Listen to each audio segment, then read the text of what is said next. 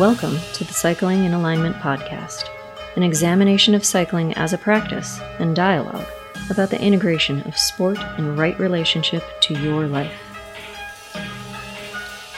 Greetings, meat popsicles. You're here for another episode of Cycling in Alignment. I use that term not not just randomly, but sometimes on a bike you do feel like a meat popsicle, don't you? Do you? Think about that. Well, today we're talking about how our meat popsicles engage the saddle. No, wait, that's a terrible analogy. Forget I said that. We're talking about thoughts. Thoughts on bike saddles, on bicycle seating devices. And specifically, I will unpack some ideas on saddles, some descriptions of how they're made and how they might do better to engage in human anatomy and how we might set them up a bit I just want to give you guys some tools so you can start to figure out what this thing is and what it's all about and how you might find a better one. That's the objective. I get specific and talk about different brands, nose angles, shapes and cutouts, and other gizmos. So, my intent is that you find this to be useful information, and if you have questions, as always, reach out.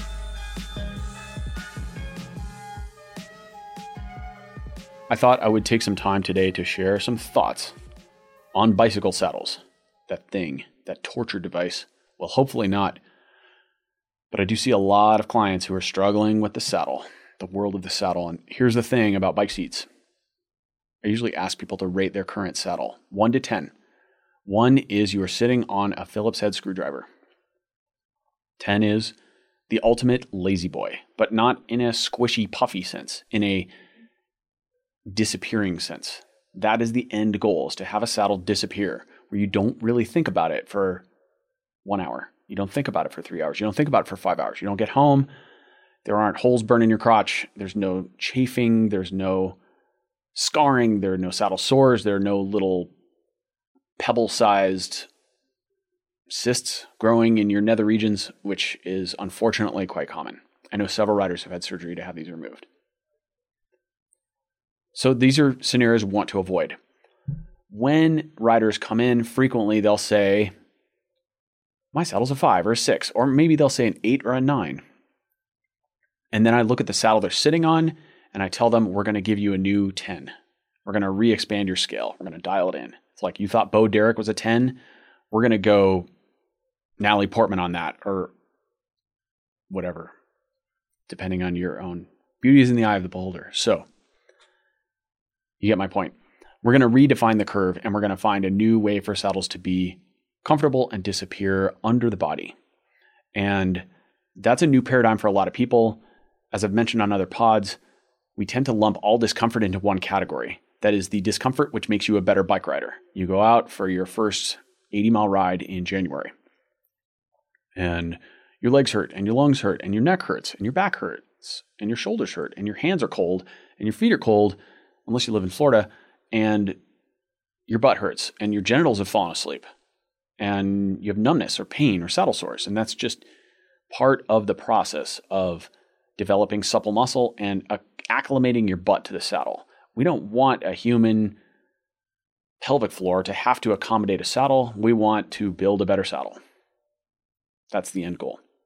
So, in order to outline this discussion, we've got to define some terms and some parameters. We're going to talk about the anatomy of the human, the human undercarriage, and then we're going to talk about the shapes of saddles and how those two things go together. How do they fit together? How effectively do they fit together? What are the design concepts of different types of saddles? How do they support the weight of the torso? That's the issue. And then we'll kind of unpack the nuances of all those shapes and how they go together and what may or may not work for you. The end goal is that when you sit on a saddle, you have some idea of what's going on and then you can start to discern which saddle's working poorly for me, which saddle's working better for me, and what is it about that poorly working saddle that's really causing the issue? Is it the width? Is it the is it the transition from the overall width to the nose? What is it about that shape of that saddle that is causing issues? Is it the is it the overall width? Is it the padding? Is it the total amount of padding? The lack of padding or the placement of padding? Or the thickness and density of the foam? All these factors can impact how a saddle treats you. And I'm going to not address too many anatomical concerns in the sense of there are many aspects of a rider's functional anatomy that can impact how they relate to the saddle. I will briefly touch on those. If I go too far down that rabbit hole, we get the topic becomes too big. So we'll unpack that in future episodes. Saddles are basically triangular. We've got a nose and a tail, right? And within that triangle, we can do lots of things. Think about a very old school type of saddle. For those of you who just started riding or racing in the last few years, you may have to do some internet searchings to understand what the heck I'm talking about. These are models such as a Concor, a Selle Italia Flite, or a Turbo. These saddles have some common characteristics. When viewed from the front, meaning if you point the nose at your face or at your nose, nose to nose, and you look down the saddle, what you'll see is a curved shape to the nose meaning the top side of the nose portion and the center section of the saddle is very curved. And even the, the rearward section, the tail section of the saddle, has a very curved look to it, like a rainbow. It's convex. And when you understand the human anatomy and specifically the what's going on between the relationship between the pelvic floor and the ischium, you'll understand why that is problematic. Now, but before I get to that, I want to unpack more about the shape. So when we rotate the saddle to the side, we look at it from a lateral view, from the side view. Most saddles are predominantly flat, meaning if you took a ruler and you put it on top of the saddle, one end of the nose, one end of the tail, the saddle, the top of the saddle would parallel the line of that ruler. There are some saddles that have some curve to them, like a hammock, and they curve down away from the ruler. The Concor was one of the older examples of this. Really, it didn't quite curve down in a U shape. It curved if you went from the nose to the tail, it was like a long, slow ramp. And then at the very end, it had a scoop that kind of cupped your butt at the end. And a lot of riders like this saddle shape for that reason. That scoop sort of felt like it gave you some support. It cradled the glutes at the backside of the saddle. And that was helpful. Now we're going to fast forward to some modern saddles. Now, modern saddles kind of do, they support the torso in we'll say the inverse way. So if we go back to our turbo and our Flite model, look at it from the nose, we have that round shape. That concave shape that, that's like a rainbow that pops up. And what you're doing is you're supporting the weight of the torso on the soft tissue, the perineum, or pushing into the pelvic floor. In order to do that, in order to understand the relationship of that pressure to support relationship, we've got to unpack what the human undercarriage looks like. So, people, most people are familiar with the term sit bones, sit bones or sits bones, depending on who you speak to. It's a colloquialism. And like all colloquialisms, it's a great 50,000 foot view. Let's discern. Let's have a discourse. So, the sits bones are really what we're talking about is the ischium which are the two halves of the pelvis, or the underside of the two halves of the pelvis. And crudely speaking, these are like rocking chair feet. They're wide in the back, and they get narrower as you move towards the front, and they're curved. So they're like the rocking chair feet. When you put a rocking chair on a hardwood floor, it rocks back and forth. And it has one point of contact because that curved arc is meeting a flat surface. So that's the relationship of your ischium when they contact a flat saddle in between those rocking chair feet is your pelvic floor or your perineum. Your perineum is a lump of soft tissue. We're talking about men and women here.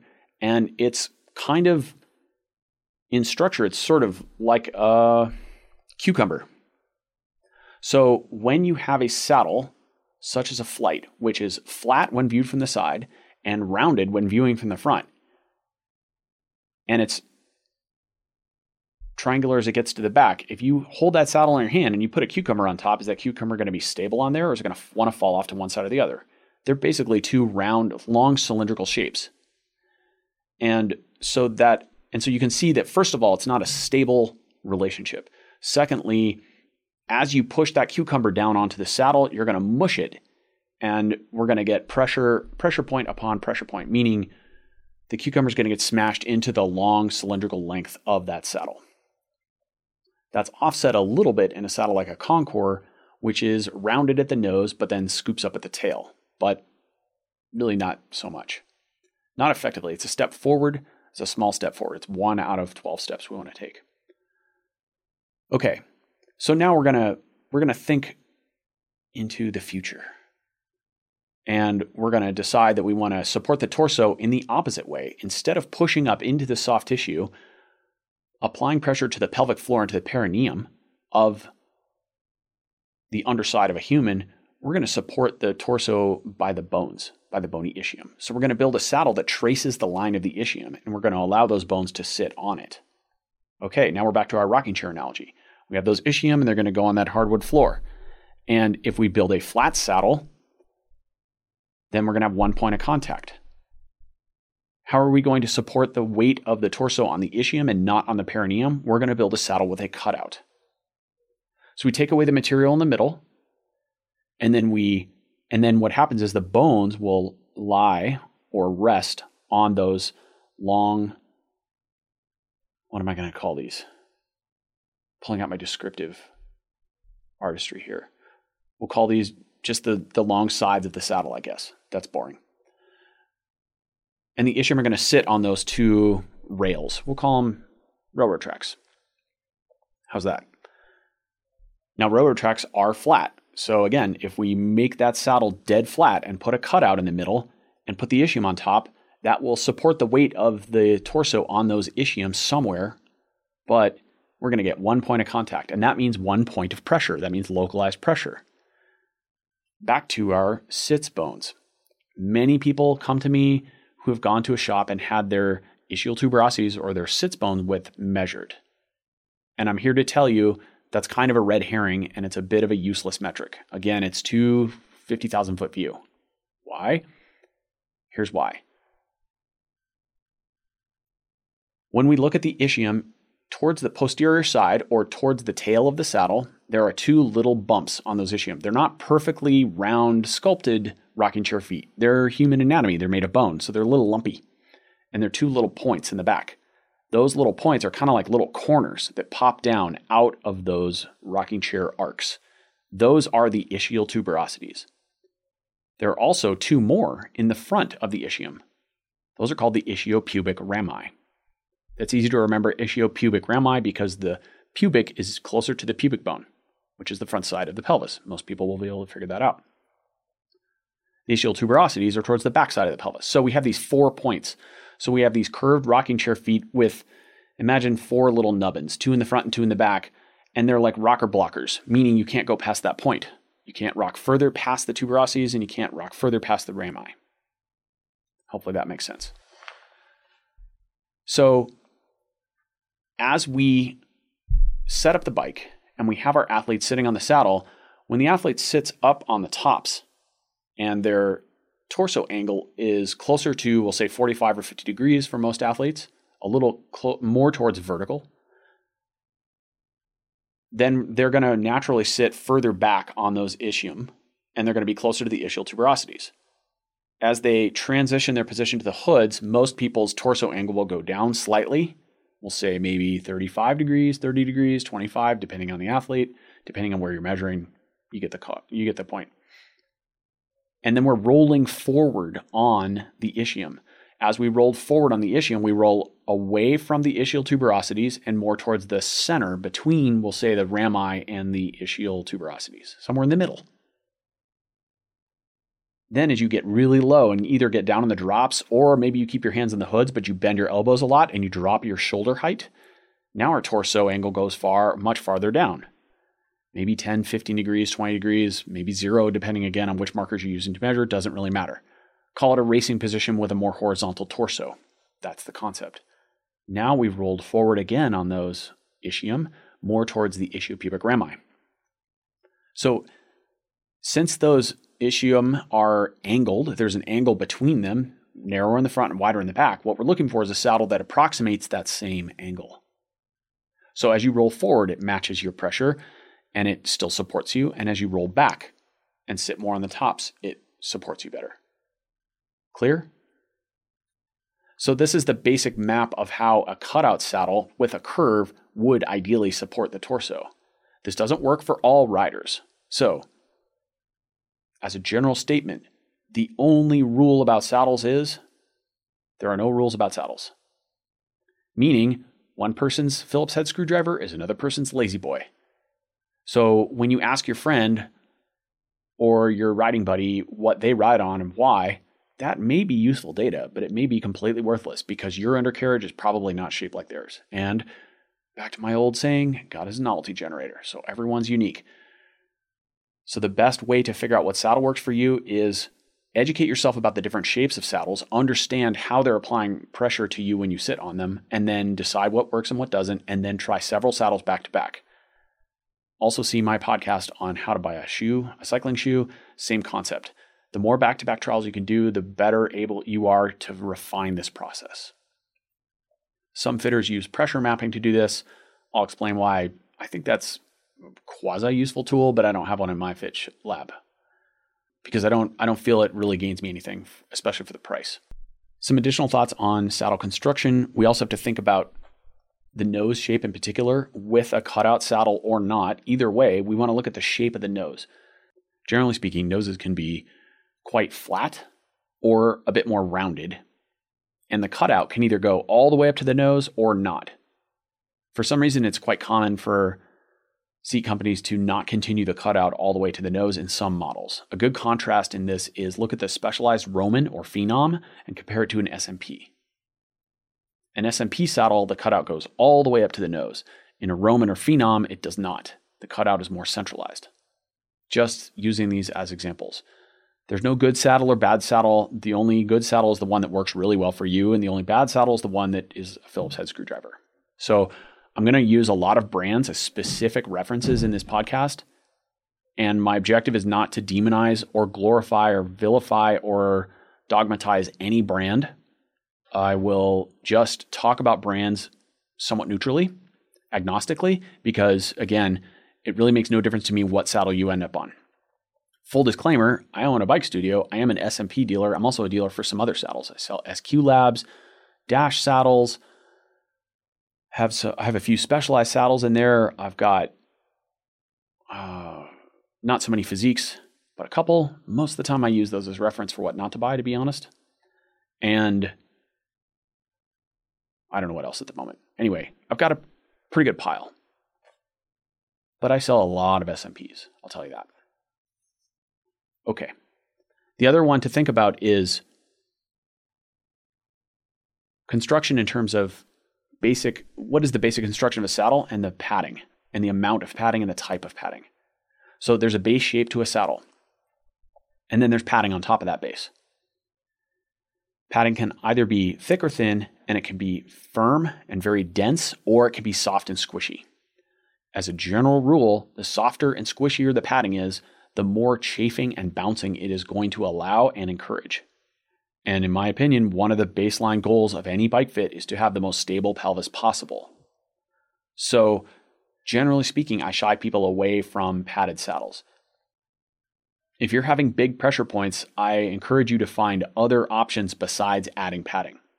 What is padding? Padding is a gasket designed to make two objects that aren't really the right shape fit together. It's a void space filler. It's a one size fits all solution. And you're not one size fits all rider. You're a rider who spends probably thousands of dollars on your bike and you've got footbeds and you're dialing in your shoes and you're picking your handlebar size. So why would you pick a one size fits all saddle? Find the saddle that works for you.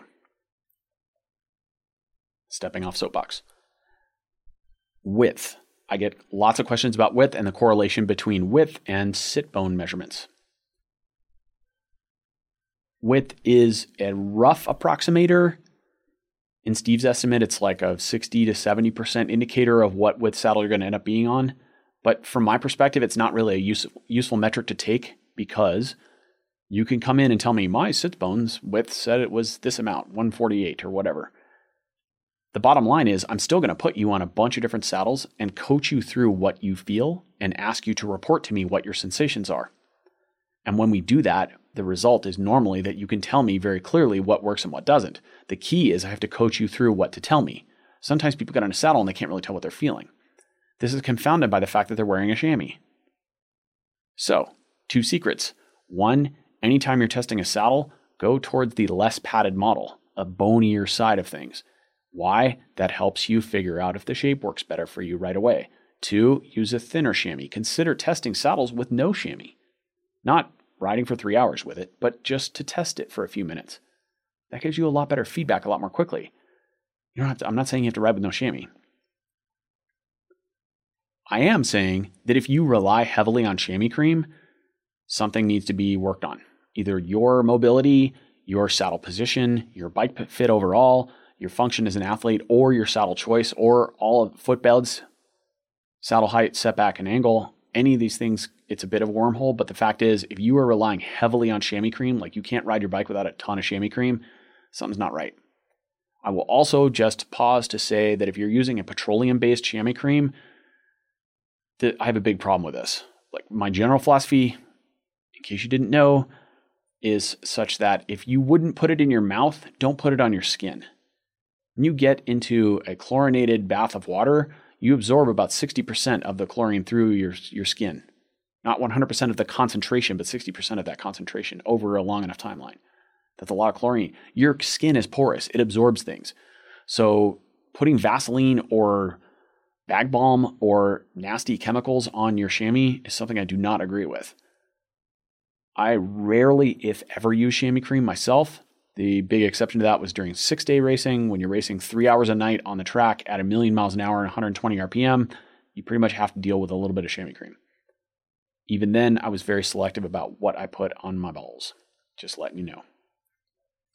If you wouldn't put it in your mouth, don't put it on your skin. This applies to all soaps, all cosmetics, perfumes. Don't get me started. You want more info? Go listen to Scott Story's podcast. So that's my speech on width. I'll just close it out to say that when you come in and say, I'm a 142, mm, okay, here's my experience. A lot of times when people go to a, a buttometer or an assometer reading and they get a given width, okay, and in particular, I'm beating up on specialized a little bit here. Their widths come in regular intervals. They have a 142 and a 155 and they have a 168. Those are the three major widths. They also used to have a 131, which most of the models they're phasing out, or perhaps all of them, which is a bummer because there are definitely people who need 131s. But bell curve sales model, hashtag whatever. So let's say you come in and let's say you go to a dealer and you are fitted by someone and they take your buttometer measurements and you are a 148. So you're pretty much right in the middle between a 155 and a 142. What they are instructed to do at least from what I can tell from reverse engineering, I've never taken a BG Fit course, is to put you on the smaller size. And from my money, what that's based on is a really simple logic. They want to have a successful sale and a happy customer. And most customers assume, or associate, I should say, that a wide saddle means they have a fat ass, which means they're slow. That's the very simple way to look at it. If I'm on a 155 or 168, what's the biggest size you make? Oh, 168. Wait, you're telling me that I'm on a 168? That's equivalent to telling me I'm a 38 pant, but I'm only a 34. So it's it's almost vanity sizing where they size you down. Now, what's the problem with that? The problem is that if we're thinking about supporting those ischium, those ischial tuberosities under load, think about putting them on a step. Now, do we want that step to be narrower than the width of the ischial tuberosities, or do we want it to be equal to, or do we want it to be wider than?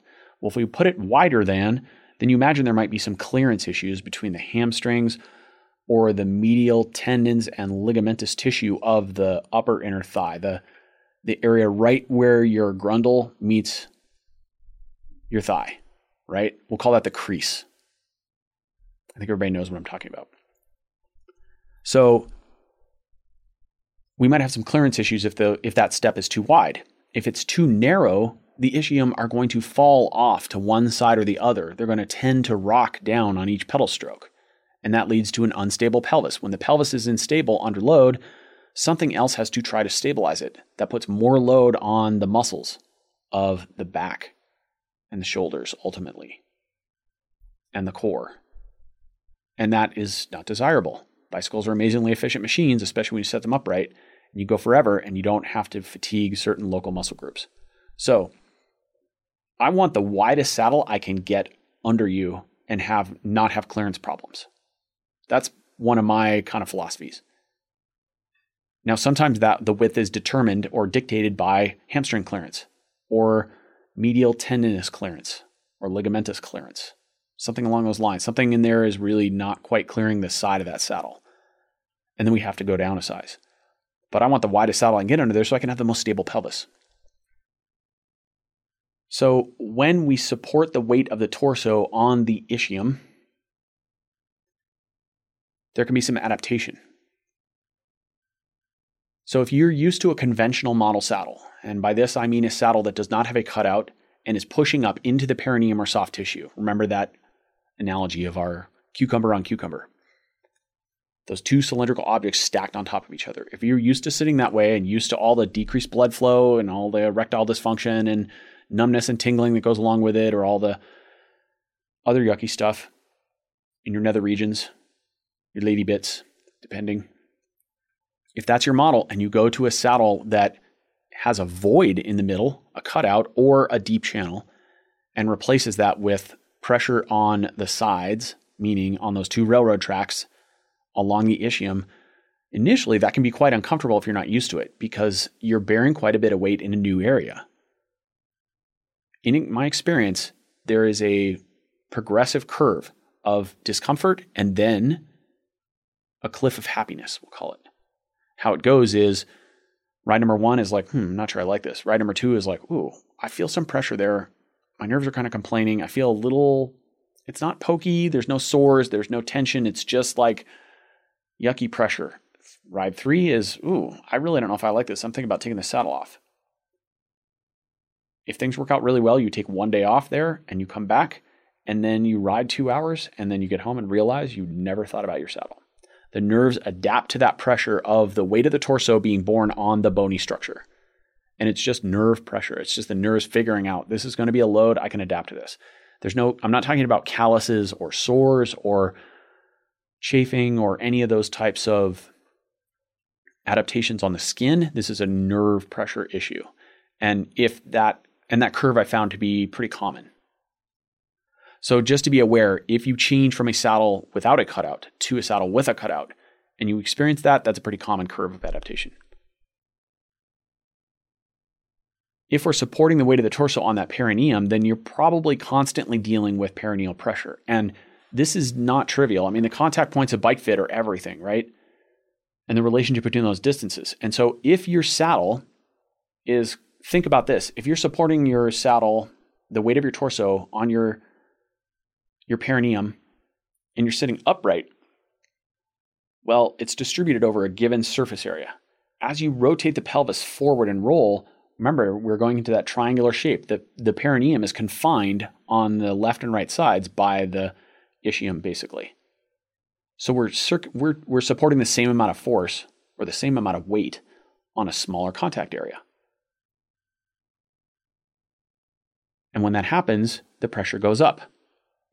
Now, usually when you go in the drops, you're pedaling harder. Not always. Sometimes on a descent, you're not pedaling harder, but sometimes when you're hammering, you're going harder. So that so what can be a confounding variable there is you may think, oh, it's not that bad because if you're doing intervals in the drops or you're on a group ride and you're only in the drops, and you're thinking, yes, I've got smaller pressure, but it doesn't seem that bad. Well, part of that is offset by the fact that you're pushing down harder on the pedals. So your feet are effectively taking more of the weight. You're off weighting the weight of the torso from the saddle. So think there is a relationship there. It's like the old saying goes, the old World Tour saying is riders are always complaining. When the race is too slow, their ass hurts. When the race is too fast, their legs hurt. You have a two hour neutral and a promenade, your butt's going to hurt because you're not pushing down very hard in the saddle and you're just collapsed. You're just lazy on that saddle, right?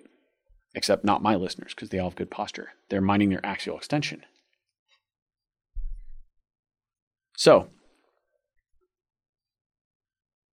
when an athlete is on a saddle that is predominantly can only support the weight of the torso through a perineum and they roll their pelvis forward, sometimes there's a wrestling match happening there because you want to roll your pelvis forward. And many riders have the correct instinct that when they roll their pelvis forward or anteriorly rotate the pelvis, they have the increased ability to breathe diaphragmatically, protect the nervous system, in particular how it relates to the spinal cord, and also activate more glute during pedaling, all of which are desirable.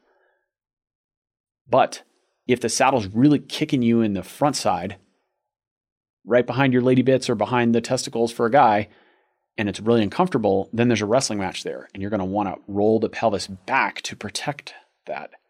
Occasionally, I have riders who come in who are chronically doing that, and the angle of the sacrum is nearly vertical as they sit on the saddle. And they've even, in some extreme cases, they're barely reaching down to the bars and kind of holding on almost with their fingertips on the tops. When this happens, typically the saddle nose is up a little bit and the saddle is a really poor fit for the front side of their crotch. So we got to start trying saddles and seeing what we can do.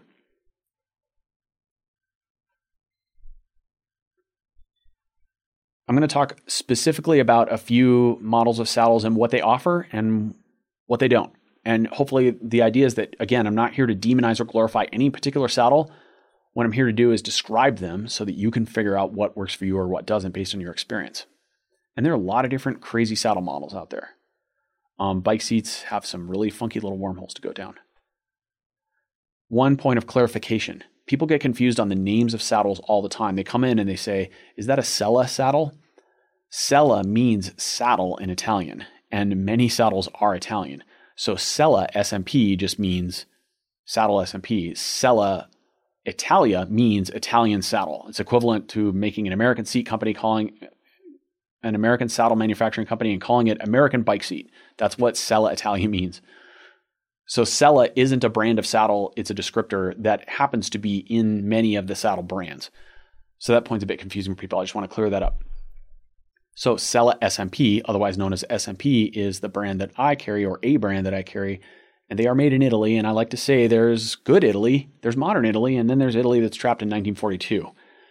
And got, I'm sure you can think of some examples of both. I don't need to name names on this, but SMP is a very progressive saddle company. And they have some really nice lines and I'm going to describe them briefly for everyone. what their method is is fundamentally to have true trees of saddles. We've got an oak tree and a cedar tree. An aspen? No, that's many trees. Anyway, analogy crumbles. We've got two trees of saddles. One is called the Forma line, and the other is called the composite line. And each of these trees have a base shape that is the same throughout the line, but as you go from one end to the other, it gets progressively more padded. So in the Forma line, it is specifically Forma Dynamic Drakon Lite 209. Don't ask me where they got the names. I have absolutely no idea. We'll just chalk it up to creativity. And as we go from the Forma, which is a base only with leather, a base with leather padding only, meaning a thin layer of leather, really is an unpadded saddle. Then we have a dynamic, which we would consider light padding, a Drakon, which is medium padding, and a Lite 209, which is considered thick padding. All of those have the same exact base shape and width. That's the Forma base. Each of those saddles is available with carbon or stainless steel rails. Both are bomber. The other line is the composite line. And the composite line is a little different in that it splits into two branches. One branch is the narrower branch, and the other branch is the wider branch. The wider branch is six millimeters wider in overall width. And there are only two padding levels there's the bony, leather only, and light padding on each branch. That's it. Whereas the top layer has four layers of padding. The, the other tree has four levels of padding, we'll say. Confused? I hope not. The point being is that you can, when I test people on the SMP line, I can test them on the leather only saddle and all it's very common for people who have never ridden that saddle to just sit on it and go, wow, this is really comfortable. And then they get off and I point out that there's no padding on it and they're shocked. And this is the illustration of why when you have a base that is the correct shape, you don't need a lot of padding. Most cycling chamois are 12 to 15 mils of th- thick of foam padding. You've already got 12 mils of padding on your butt. So I'm not saying everyone needs a Forma or a composite saddle, which is a hard thermoplastic base, carbon infused base with leather only. I'm saying a lot of riders need less padding than what they're on because padding is a one size fits all choice. It is a it's a gasket solution. And it is less than optimal. So, when we choose a saddle such that's got this design parameter. And I, I the reason that i work with smps and i've had such good success with them is because i've never seen a saddle with those two characteristics engineered to such a degree as they are in these saddles. And that those characteristics are a really large cutout that runs the length of the saddle all the way up to the nose one and two a very big curve when viewed from the side that matches the shape of the curved ischium. So you can see how the design of this saddle works. It cups the ischium and it's as though when we put that rocking chair on that hardwood floor, really what we're doing with an SMP is we're curving the floor up to meet the chair. So we're taking away the one point of contact and we're distributing it over a much larger surface area. That's the magic of that saddle. The challenge of this saddle is that because it supports the bony ischium and there's very there's less room for error in how the rider sits on it, that means if it's put in the wrong place, the rider will be fighting it the whole time. When you put a saddle in the wrong place and you're on soft tissue, you're on the perineum, that's three or four centimeters of squishy stuff. So the rider just moves around and kind of makes it work. And maybe it feels some little bit wrong sometimes and not really sure the rest of the time. And every once in a while, it feels pretty good. That's a pretty common saddle experience. But it also is coupled with pressure and numbness and tingling and loss of, of blood flow, which are all things we'd like to do away with. When a fitter uses a flat saddle, especially one with a domed shaped nose or that that rainbow shaped nose when viewed from the front, and it's completely flat when viewed from the side, it's a bit of a dartboard for a fitter in the sense that they can throw a dart, and as long as they hit the board, the rider's going to work some things out on the road. Why? Because a flat saddle allows a rider to slide fore and aft quite a bit. The best example of this is the Arione, the Fizik Arione, which is a pancake flat saddle and it's extremely round when viewed from the front. And even in the posterior section, the tail section, it is somewhat sloped so the ischium can fall from side to side. People come in on the Arione and they don't know where to sit on it because there's no landmark. There, you can't feel the back very well, especially because they put that wing flex thing on the side. So even when you start to run into where the, the saddle gets wider, it flexes. And then you can ride all the way out on the nose. To me, this is the I'll say opposite of my philosophy on how to build a bike saddle. And I will tell you that for years, to go back to my opening comment about redefining what your 10 is, I rode the Fizik Arione for eight years. And I rode it at the Olympic Games. I rode it at multiple world championships. So if you asked me what saddle I thought was best at that time, I would have answered you Fizik Arione. And I would have said it was an 8 or 9 out of 10. But I didn't know any better. And this is one of the most powerful lessons about saddles. Comfort is very relative. So until you redefine your scale, you may not know what you're missing. This is especially true in the world of bike saddles. So I'm not suggesting there is an ant broke, don't fix it rule. If you have stable pelvis, you're highly functional on the bike, you've got no niggles, no recurring injuries, and you've got no saddle sores, and your junk works great, your sexual performance is fine, then I would suggest there's probably no reason to change. However, seeing what I've seen and knowing what I know, if you're riding on a traditional style saddle without a cutout, I think all of those things are unlikely. So check yourself before you riggedy wreck yourself. An SMP, by definition, is the opposite of this dartboard philosophy. You have to hit the target on the center as a fitter because you're supporting the bones, not the soft tissue, not this big squishy cucumber. You're supporting the bony ischium, and that means there's less room for error. So that what that means is saddle height, saddle nose angle, and saddle offset from the bottom bracket all have to be precisely controlled. Otherwise, you'll be fighting the saddle the whole time and it'll never really feel right. Also, I'll say that the SMP line of saddles, while extensive and has a lot of different options and is a really well engineered saddle, if someone doesn't understand how the line works, or doesn't understand where a rider might land on that line and how to coach them through the sensations they're having, and they don't know how to set up the saddle, it's easy to get really lost in there. So it's pretty common for me to have people come in and say, Oh, yeah, I tried an SMP like four years ago, and I really liked it for about 15 minutes, and then I hated it. And what that tells me is it wasn't in the right place. It was a big improvement from what they were on. They got off their Concor, their Flite, or whatever, and they went, Wow, this is amazing. but it wasn't in the right place. They started fighting with it, but they couldn't tell the difference. They didn't know where to go from there. And so they just gave up and took it off. And there are some shops that demo SMPs, but perhaps don't have the expertise to set them up properly. So it's a bit nuanced. It requires more of the fitting and it requires more of the fitter to get the saddle in the right place. If the set shape is correct and we get it in the right place, frequently the outcome is that it disappears. I've got a very, very high success rate with my men with SMPs, not as high with women, but still quite high. Women, ladies, I'm sorry, but you, y'all are ice skating up a little more uphill and getting a bike seat that doesn't doesn't make you unhappy in the nether regions and downstairs. It's just kind of the way it is. But we have lots of tools to offer, and I'll unpack some of those too.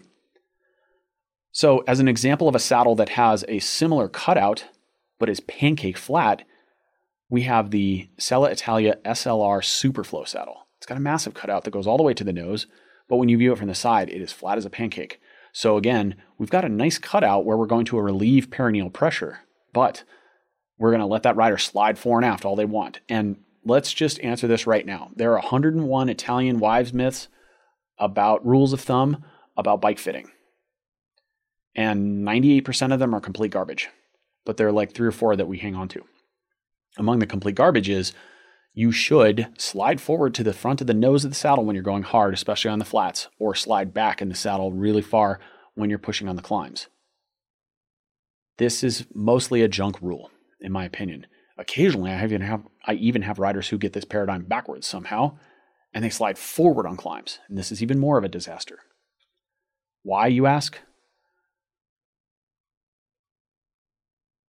Bicycle setup and the mechanics of bike fit have come a long way in the last 10 to 20 years, but they're still way off the back relative to most other sports that focus on strength and conditioning and mechanics of human movement. Basic rules in the gym if you're lunging or squatting and your knees come forward over the toes, generally speaking, this is acknowledged. Not even generally speaking it is known that this increases the shear on the patella and increases the tension of the anterior chain of muscles, otherwise known as the quadriceps, specifically the distal quads, which are the quads closest to your kneecap. And this is undesirable. So when you slide forward, because it can cause knee injury and a lot of shear on the patella will eventually cause problems there over a long enough timeline for everyone. When you slide forward on the saddle, you're doing the same thing. You're going into underextension because the saddle's close to horizontal. It doesn't, when you slide forward, you're not traveling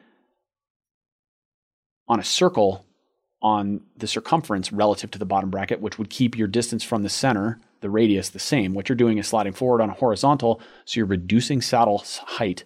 You're also coming forward relative to the bottom bracket, which, which increases recruitment of anterior chain and tends to downregulate, we'll say, recruitment of posterior chain. Cyclists are already challenged to recruit posterior chain. I've probably said this a bunch of times already. I'm sure I'll say it more. But as we slide our butt forward over the bottom bracket, we make our dead spot worse. We're now pedaling a tricycle. We're stomping with quads. All the glute goes out the window. And so during your hardest moment of the race, you want to decrease the total number of muscle fibers you're recruiting. That's what I'm hearing. You want to decrease joint angle to give yourself less leverage on the pedals. Okay, I see what you're saying. Basically, it's like cheating the last five reps of every squat. If we go in the gym and I want you to squat to parallel on every rep, but when it really counts on the days where we put on the heavy weight, I want you to only go to 80% of that range, why would that be considered acceptable? I mean, we can see the problem there. If you're training that way all the time, you get what you train. So if you're only training 80% of your range, you're going to get 80% of your strength in you're going to get 80% of the range that's strong. But that's not the demands of your event.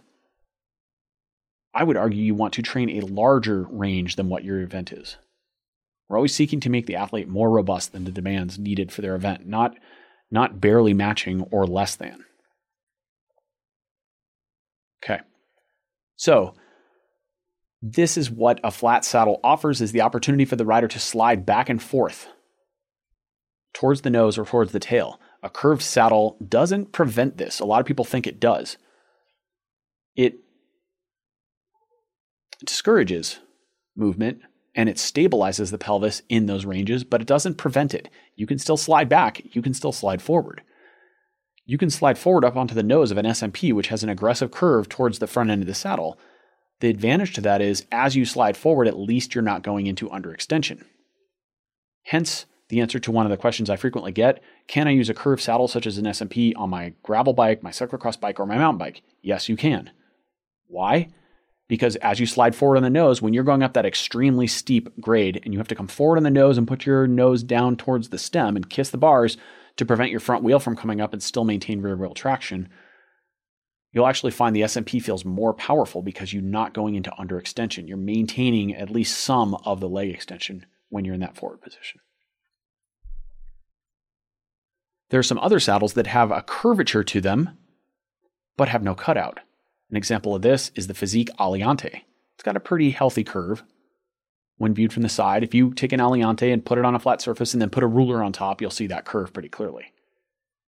And when I'm referencing the curve, I'm referencing from the tie points. So we're doing exactly that. We're putting a ruler on top of the saddle. That's how we know how deep the curve is. And it's in the neighborhood of some SMP models, depending on which one you're talking about and how much padding there is. That's good. But then we twist it towards the front and look down the nose, and we see that the Aliante is extremely bulbous and cucumber shaped. So it's pushing straight up into that perineum. Ah, but wait, what about the Versus line, you ask? Which Fizik introduced a few years ago.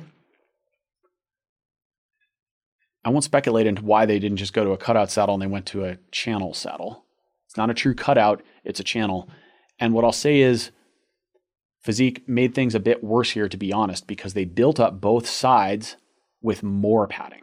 And the Aliante is already arguably too padded of a saddle, in my opinion. And they built up more padding on either side. And what that does is then the ischium push down to that padding and crush it. And then your saddle height becomes a moving target as that saddle padding crushes. And I've seen this happen with World Tour riders. It can be quite challenging. The story goes like this the rider goes to training camp in December, January, February, pick your month. This is a new rider to the team. They get their new bike.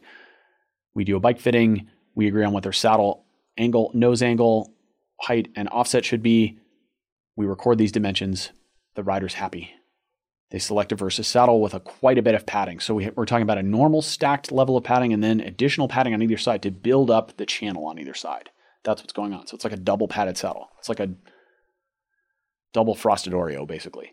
And then the rider takes the bike home and they train for six weeks. And during that six weeks, the padding on either side is smashed by that ischium every single day and it gets lower and lower and lower. So they come back having ridden on a saddle that's slowly lowered uh, a few millimeters at a time for six weeks until it's about, we'll say, eight, maybe 12 millimeters lower. That's not trivial in the world of professional cycling or in any bicycle rider's universe. 12 mils is a lot of saddle height difference but they didn't notice it because it happened gradually. Then the rider comes back, meets the team for their first race, and they get their race bike for the first time. The mechanic has done his job precisely. These guys have $2,000 custom Euro made, 2,000 Euro jigs made out of aluminum and steel that precisely measure and duplicate the position of one bike to the other. And they have all the dimensions recorded. So, because they, they're constantly building and tearing up bikes, they're constantly building up and tearing down bicycles. TT bikes, road bikes, spare bikes, Roubaix bikes, classics bikes, replacement bikes, Grand Tour bikes. And that means all the dimensions have to be matched exactly. So they, they came up with jigs that allow them to very efficiently duplicate things like saddle height, distance from the tip of the saddle to the center of the bars, the hoods, bar angle, etc.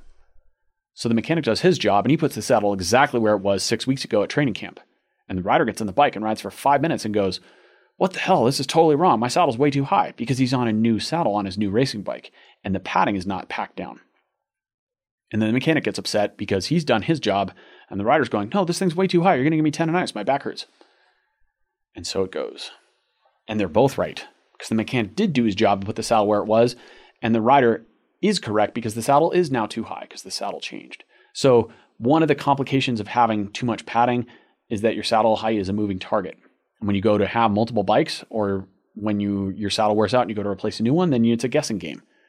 How far down do I put it to compensate for that smashed padding? We want less padding is ideal.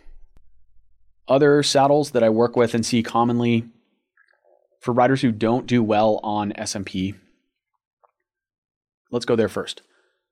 What riders don't do well on SMP? Because we're supporting the bony ischium, riders with a, an osseous or structural leg length discrepancy, meaning one leg bone is longer than the other. That can be the lower leg bones or the upper leg bones. If that's the case, sometimes supporting the rider's weight on the ischium just doesn't work. Even if we shim them and do all the things that we do to help compensate for that leg length discrepancy, there's just tends to be too much pressure on one ischium relative to the other. Other times we have challenge with SMP is when I think there's maybe one or two riders I've had in my career who have a more pronounced ischial tuberosity on one side than the other. It's not that they have a leg length discrepancy, it's just that one tuberosity is just way pointier. And that can cause problems because they get a constant pressure point. And so we're supporting the ischium, and if there's too much pressure on one side, it just kind of relentlessly hammers them until they get sores and things. So that cannot work. The confounding variable there is that many, or I would say most riders, come to me with a pelvic obliquity, which is when the two halves of the ischium are not in alignment with each other. One is rotated forward or to the anterior, and the other is rotated backwards to the posterior. The most common arrangement of that being right anterior or forward, left posterior back. And this leads to a sensation of uneven sits bone pressure or ischial tuberosity pressure, ischial. Some people say ischial. I don't actually know what's more correct. Ischial? Ischial. Probably depends on what continent you're on. We'll get Trevor in here in a minute and he'll say it some other way. He's always bashing himself for saying stuff, air quotes, wrong. I, I'm just going to tell him that he's just Canadian and he says stuff his own unique way. So when we have that pressure differential from side to side, it can be an indicator that we have some pelvic shear happening or some hemispheric alignment differences between the left and right aspect of the pelvis. Hemisphere is kind of my own playful adjective to describe that.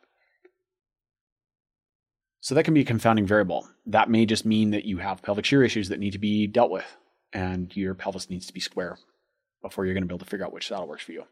That is a whole wormhole to go down and of itself. So, seed planted, next topic, next podcast, future podcast. Uh, if you want to know a little bit more about that, see my, my episode with Steve Hogg. He talks quite a bit about pelvic obliquity. So, those are people who don't work well on SMPs. The other recipe for people who don't work well on SMP tends to be the rider who's been riding for 20, 30 or 40 years and they're they're just so ingrained that they have to move forward on the saddle on the flats and push back on the on the climbs or even worse vice versa. They can't get their head wrapped around it and it doesn't work for them and they give up. Sometimes I can coach them through that and let them have patience. Frequently um, sometimes not.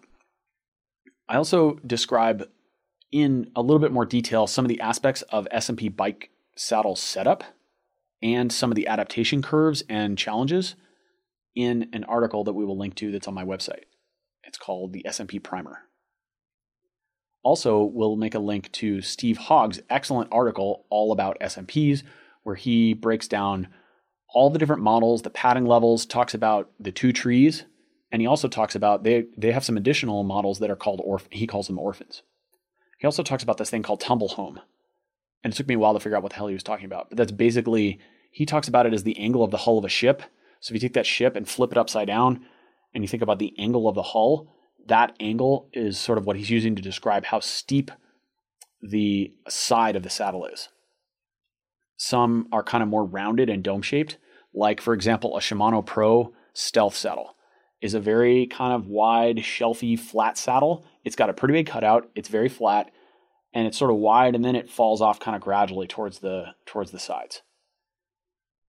That is a saddle I found some success with on riders who can't make SMP work. There's a small percentage of riders who can't get around the front side of the SMP kicking up. The key to that is to put the saddle as nose down as possible Actually, this is a rule I use for all saddle fit. Generally speaking, we want to encourage more anterior rotation of the pelvis. That means tipping your pelvis forward. What do I mean by that? We always have to define these anatomical terms because it's really easy to get off track and have the concept be backwards for people who don't have anatomical language in their database. That's fine. We just have to be clear about what we're talking about. So think about your pelvis like a bowl of soup. we have the belly button side and the lower back side anterior tilt or forward tilt is when you tip that bowl of soup forward so your belly button is lower, right? You're pouring soup at the front. You're pouring soup on your toes. That's anterior tilt. That is the direction we want saddles to tilt, generally speaking. Uh, excuse me, that's the way we want pelvises to tilt, generally speaking. When you forward hinge at the hip, that is proper form is to hinge at the hip, not in the lumbar spine.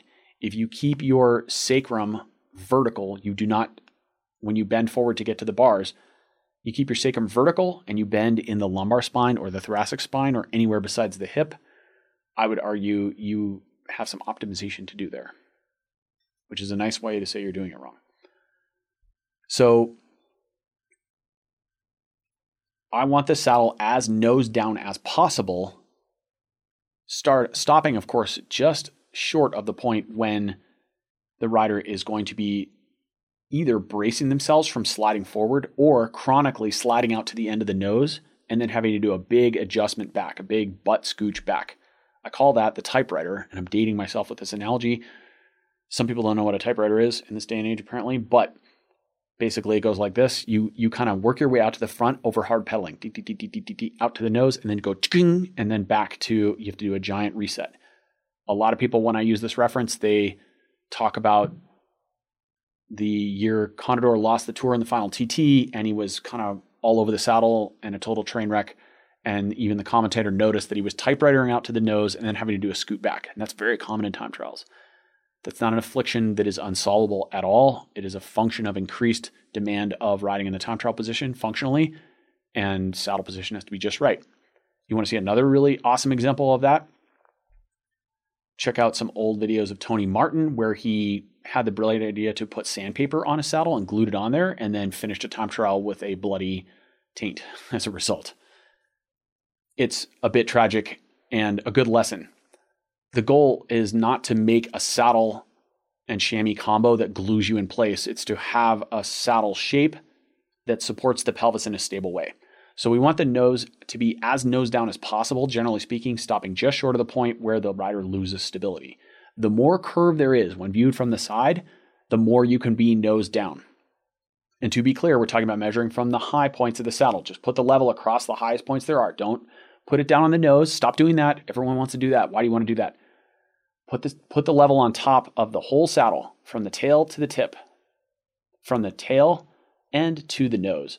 That's your saddle level. And on an SMP, we're talking between two and five degrees nose down, but more three and a half, four, or five for most people within a, with a racing type saddle to bar drop is common. Sometimes we can go six or seven as long as the front half of the saddle is not at 0.1 or 0, we're okay because that means the front half of the saddle has some purchase. It will keep the rider from sliding forward. If the front half is down, then you've undone the whole point of the saddle and that model didn't work for you if that's the only way you can tolerate it. You got to find a different solution. And for women, especially, this is an issue because women tend to be more sensitive towards pressure in the front for obvious reasons, anatomical reasons.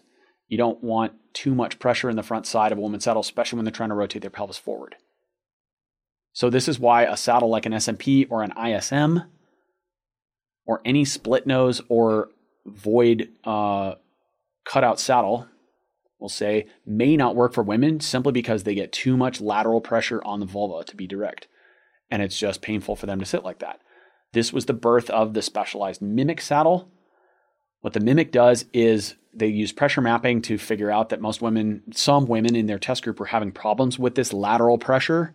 And they needed, they, the only way they could solve that problem in their eyes was to make a bigger surface area, but make it a soft, squishy gel. So basically, the front half of a Romin saddle with Mimic, it's called Mimic is a is a technology they can apply to any of their different saddle models. Is it's got this gel nose on the front side, and for some women, the Mimic saddle works really well. It doesn't work well for all women. Um, I've had some good luck with SQ Labs saddles for women. It's got a very flat nose, so it distributes pressure well. Pressure well. It doesn't have a cutout, but it does have a channel, and it does have some scoop to the back. That's worked well for some of my ladies. Some women do just fine on SMP. In particular, the Nymber. Yes, it's actually called the Nymber. That's N Y M B E R or at a pretty good healthy nose down angle, we're talking five and a half, six degrees, or a Drakon can also be a win for some women who are struggling to find good saddle fit. That can also work. I've had a few women end up on pro saddles as well, the pro stealth. That's my universe of saddle experience right now. There, there are a few other saddles worth mentioning that are a bit out of the box. If you're struggling with all these, you've tried all these and they're just not working, and you're sure you've had them at the right angle, uh, then you might try some radical solutions. One of them is the Infinity saddle. It's basically an unsaddle. Imagine if someone took a Sharpie and laid you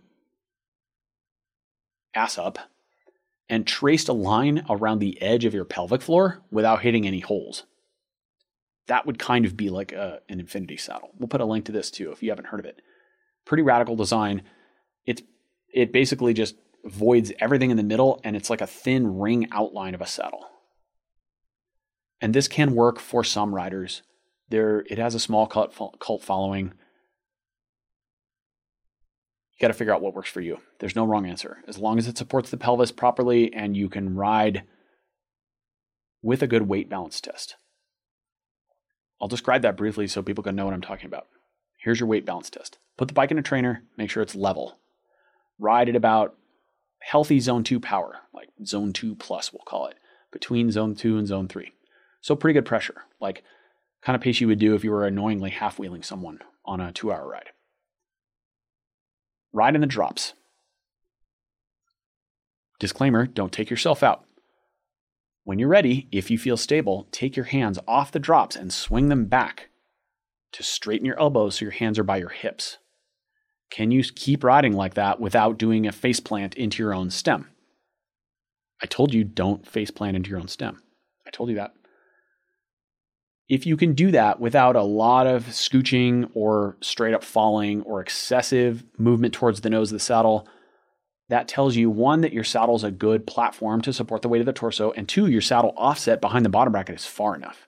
The further back you put the saddle behind the BB, the more likely it is you're going to be able to pass this test. But it also tells you a bit about saddle pressure and about the shape of the saddle and the nose angle you could have the saddle in the right place, but if it was too nose down, you would still rock it off the end of this thing. So that's a weight balance test. What is that telling us? It's telling us that the majority of the weight of your torso is supported on the saddle, not on your hands when you're in the drops. That means you can reach forward and grab the drops comfortably and just lightly put pressure on the drops to stabilize the upper body and steer the bike.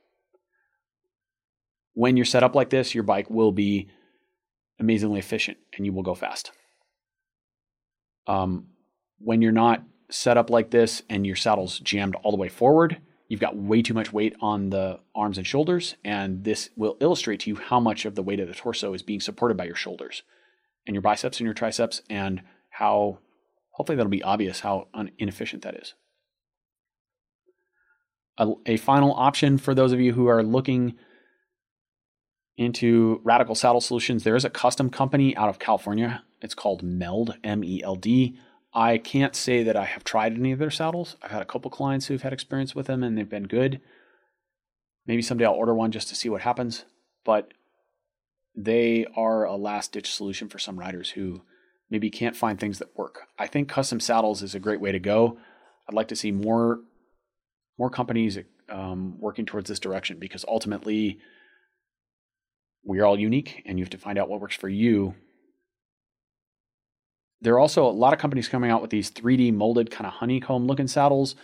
Fizik has a couple of these models, specialized as well. And I haven't tried one of these yet, full disclaimer. I will sit on them eventually and let you know what I think. But my take is that really what we're doing is we're just creating more fancier padding.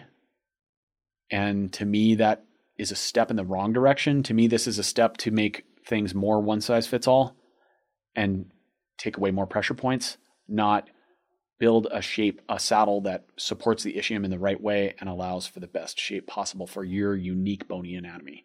That I think is the ultimate, the ultimate solution.